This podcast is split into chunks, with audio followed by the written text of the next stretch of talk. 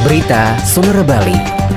Segede Marina untuk berita Sonora, Bandara Ngurah Rai bisa dijadikan tempat rekreasi.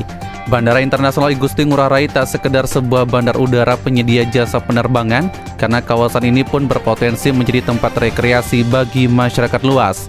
Hal itu ditunjukkan pada event Bali Megibung Festival yang telah dilaksanakan sejak tanggal 21 Desember 2021 hingga 21 Januari 2022. Event yang dimaksudkan untuk menghibur para pengguna jasa penerbangan dan menggandeng para pelaku UMKM atau usaha mikro kecil dan menengah ini mencatat 4.723 transaksi pembelian produk UMKM.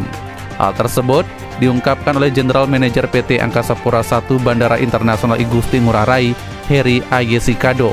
Dalam Bali Megibung Festival digelar berbagai rangkaian event seperti tari kontemporer, theatrical, akustik, kids fashion show, karnaval kostum, serta berbagai kuliner UMKM yang menyambut kedatangan penumpang di area koridor kedatangan terminal domestik. Berbagai kuliner UMKM pun dikemas menarik dalam bentuk food truck menyajikan aneka makanan. Melihat capaian ini, PT Angkasa Pura I Bandara Internasional Gusti Ngurah Rai akan terus berinovasi memberikan layanan terbaik untuk para pengguna jasa penerbangan, sehingga ke depannya nanti akan melaksanakan kegiatan serupa sekaligus untuk mengangkat sektor UMKM di Bali.